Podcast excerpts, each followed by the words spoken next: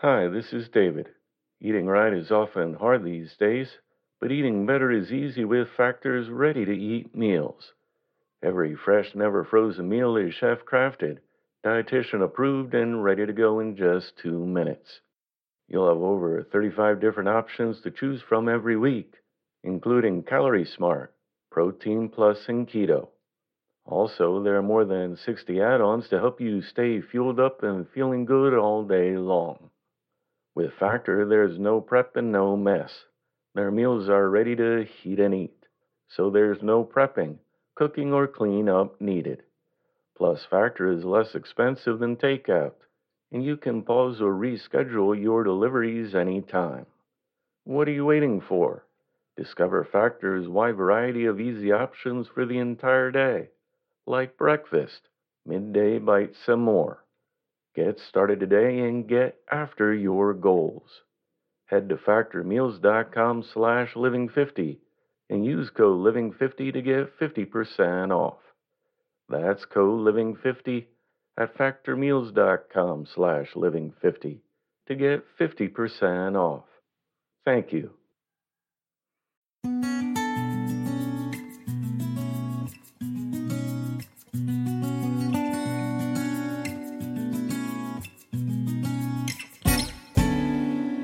Welcome to the Inspirational Living Podcast, brought to you in part by Book of Zen, makers of wearable inspiration for a better world. Today's podcast has been edited and adapted from the book Ten Sermons of Religion by Theodore Parker, published in 1853.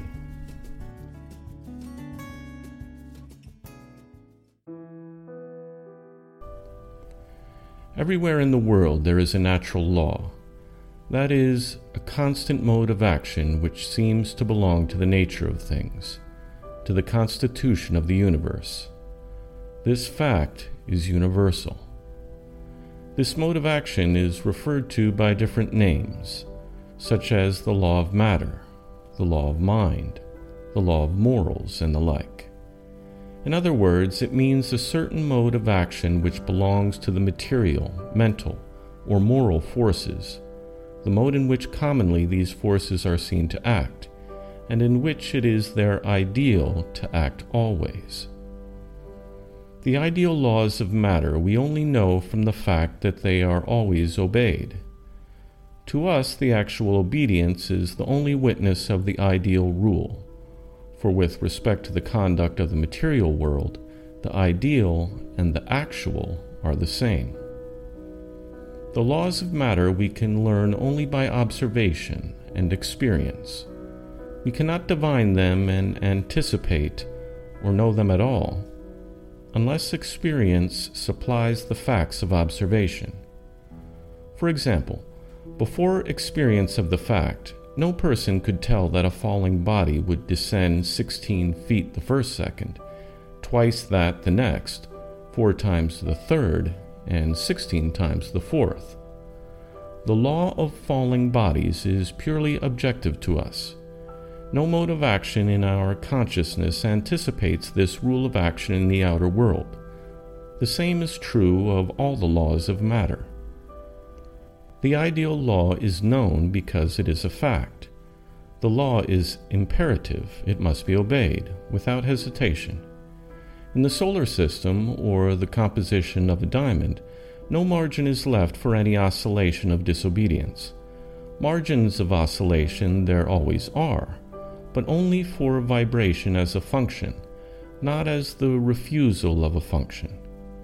Only the primal will of nature works in the material world. In nature, the world spreads out before the senses grouping many specific modes of action about a single generic force. And we see that there is a great general law of attraction, which binds atom to atom, orb to orb, system to system, gives unity to the world of things, and rounds these worlds of systems to a universe. At first, there seems to be exceptions to this law of attraction, such as in growth and decomposition, and in the repulsions of electricity. But when studied at length, all these are found to be situational cases of the great law of attraction, acting in various modes. We name the attraction by its several modes of application cohesion in small masses, and gravitation in large ones. When the relation seems a little more intimate, we call it affinity, as in the atomic union of molecules of matter. Other modes we name electricity and magnetism. When the relation is yet more close and intimate, we call it vegetation in plants, vitality in animals. But for our present purposes, all these may be classed under the general term attraction, which acts in various modes of cohesion, gravitation, affinity, vegetation, and vitality.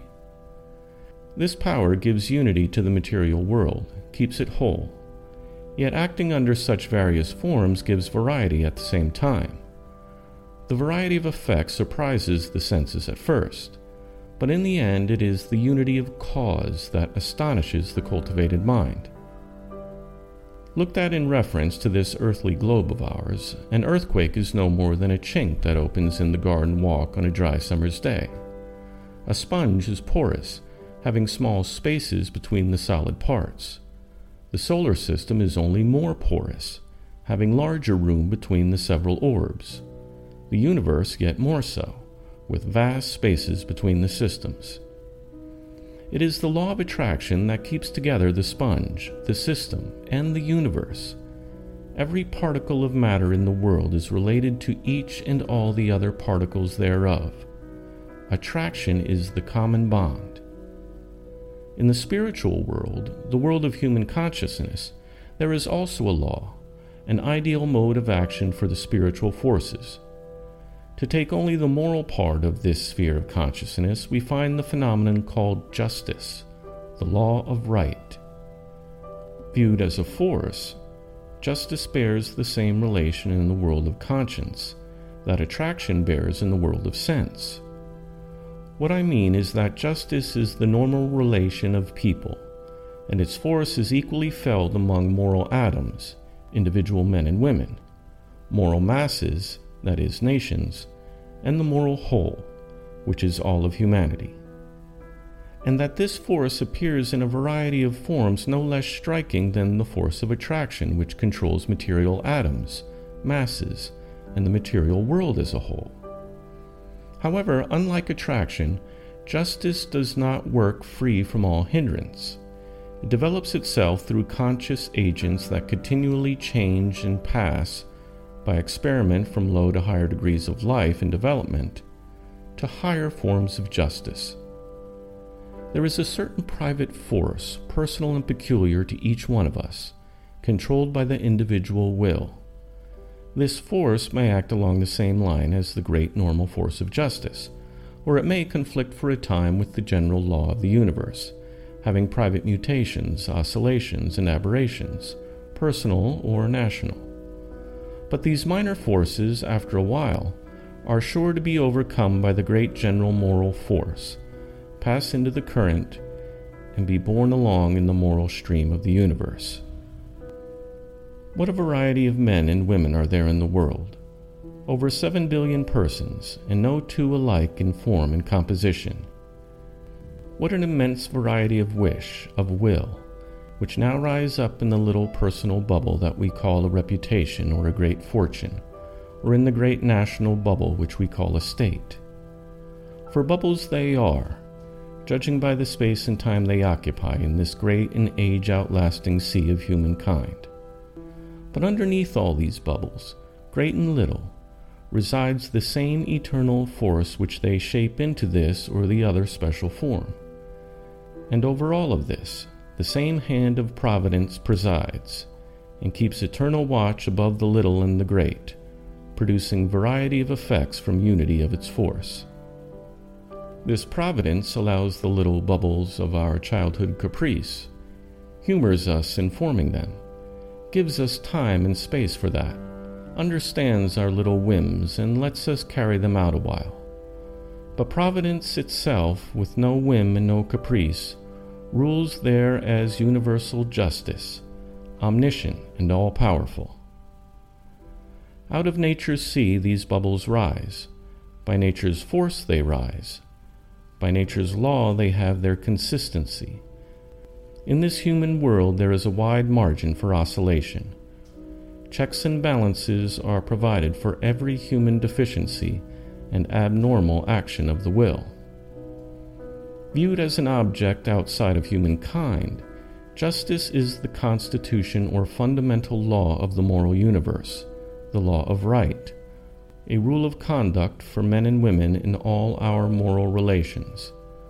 Accordingly, all human affairs must be subject to this paramount law. What is right agrees therewith and stands. What is wrong conflicts and falls. Private cohesions of self love, of friendship, or of patriotism must all be subordinate to this universal gravitation towards what is eternally right. We learn the laws of matter, that of attraction, for example, by observation and reflection. We might learn something of the moral law of justice, the law of right, in the same way, as merely an external thing. Then we should know it as a phenomenon, as we know attraction, as a fact so general that we can call it universal and a law of nature. Still, it would be deemed only an arbitrary law, over us indeed, but not in us, or in our elements, but not our consciousness, one which we must be subordinate to, but could not coordinate with. A law like that of falling bodies, which has no natural relation with us which we could not anticipate or divine by our nature, but only learn by our history. We should not know why Providence made the world after the pattern of justice and not injustice, any more than we now know why a photon can act as both a particle and a wave.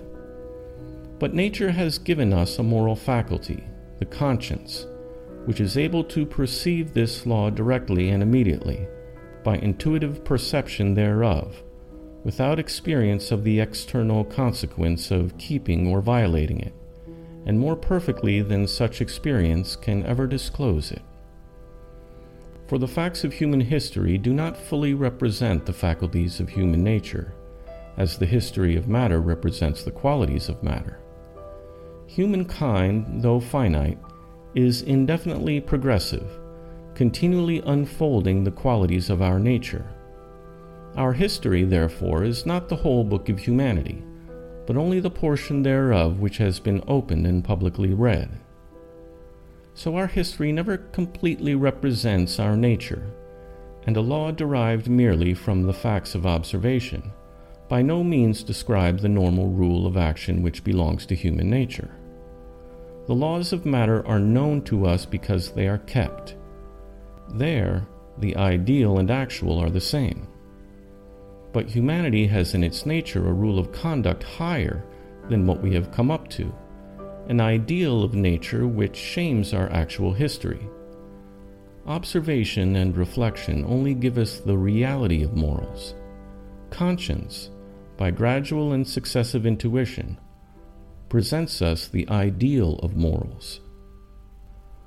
On condition that we use this faculty in its normal activity, and in proportion as we develop it and all its kindred powers, we learn justice, the law of right, the divine rule of conduct for human life.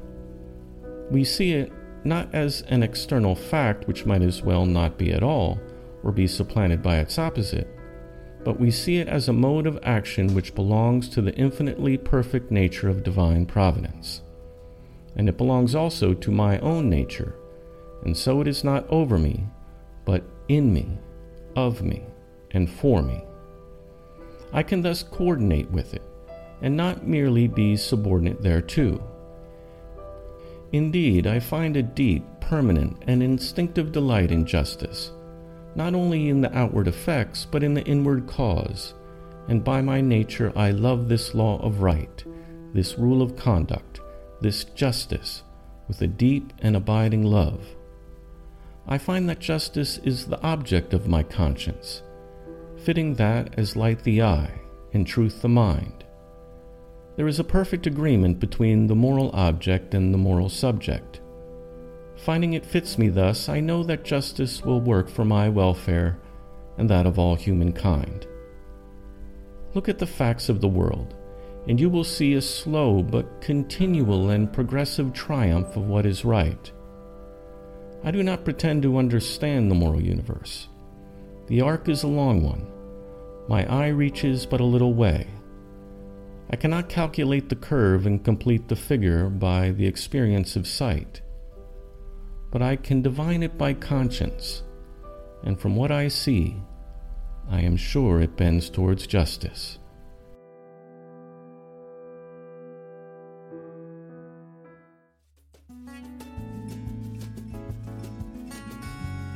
The Inspirational Living Podcast is a production of livinghour.org. If you enjoy our podcast, please consider becoming a patron.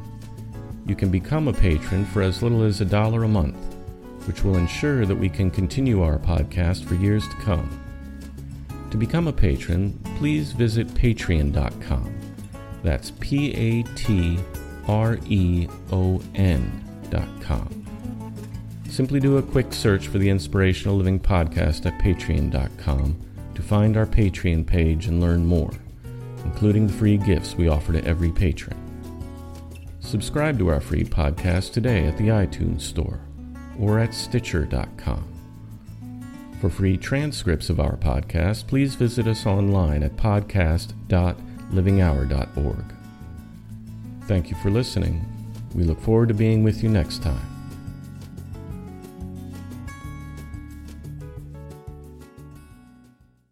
As humans, we're naturally driven by the search for better. But when it comes to hiring, the best way to search for a candidate isn't to search at all. Don't search, match with Indeed. When I was looking to hire someone, it was so slow and overwhelming. I wish I had used Indeed. If you need to hire, you need Indeed. Indeed is your matching and hiring platform with over 350 million global monthly visitors, according to Indeed data, and a matching engine that helps you find quality candidates fast. Ditch the busy work. Use Indeed for scheduling, screening, and messaging so you can connect with candidates faster. And Indeed doesn't just help you hire faster. 93% of employers agree Indeed delivers the highest quality matches compared to other job sites, according to a recent Indeed survey. And listeners of this show will get a $75 sponsored job credit to get your jobs more visibility at Indeed.com slash podcast. That's Indeed.com slash podcast. Terms and conditions apply. Everybody in your crew identifies as either Big Mac Burger, McNuggets, or McCrispy Sandwich. But you're the filet fish Sandwich all day. That crispy fish, that savory tartar sauce, that melty cheese, that pillowy bun. Yeah, you get it. Every time. And if you love the Filet-O-Fish, right now you can catch two of the classics you love for just $6. Limited time only. Price and participation may vary. Cannot be combined with any other offer. Single item at regular price. Ba da ba ba ba.